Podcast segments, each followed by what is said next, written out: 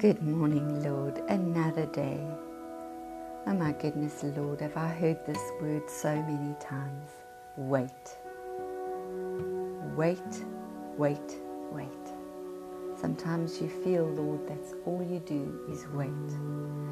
But Father, in your word, you say, wait for and expect the Lord and keep and heed his ways.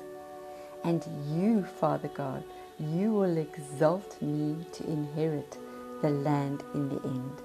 When the wicked are cut off, I shall see it. I will see what you've got for me, Lord. My salvation, because I am consistently righteous in you, Lord, and because I take my refuge in you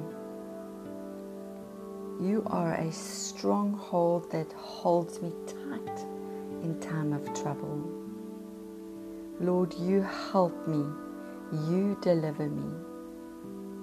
You deliver us from the wicked and you save us, Father God. Because, God, we trust and take refuge in you.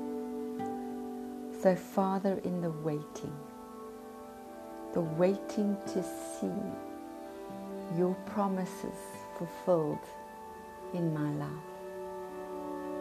I ask that you would give me strength, Lord, to trust, to rely on you. Lord, I lean on you. I know, God, if you said it, it is settled. Father, your word is a lamp unto my feet I will hold fast, Father God, to the words that you have spoken over my life.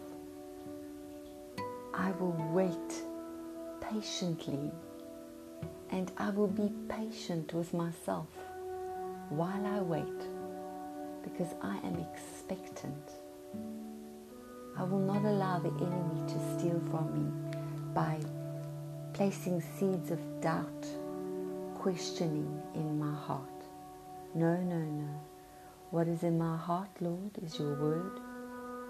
If you said it, it is settled. I hear your word, I obey your word. And coupled with my faith in action, I put to work your word in my life. Lord, thank you.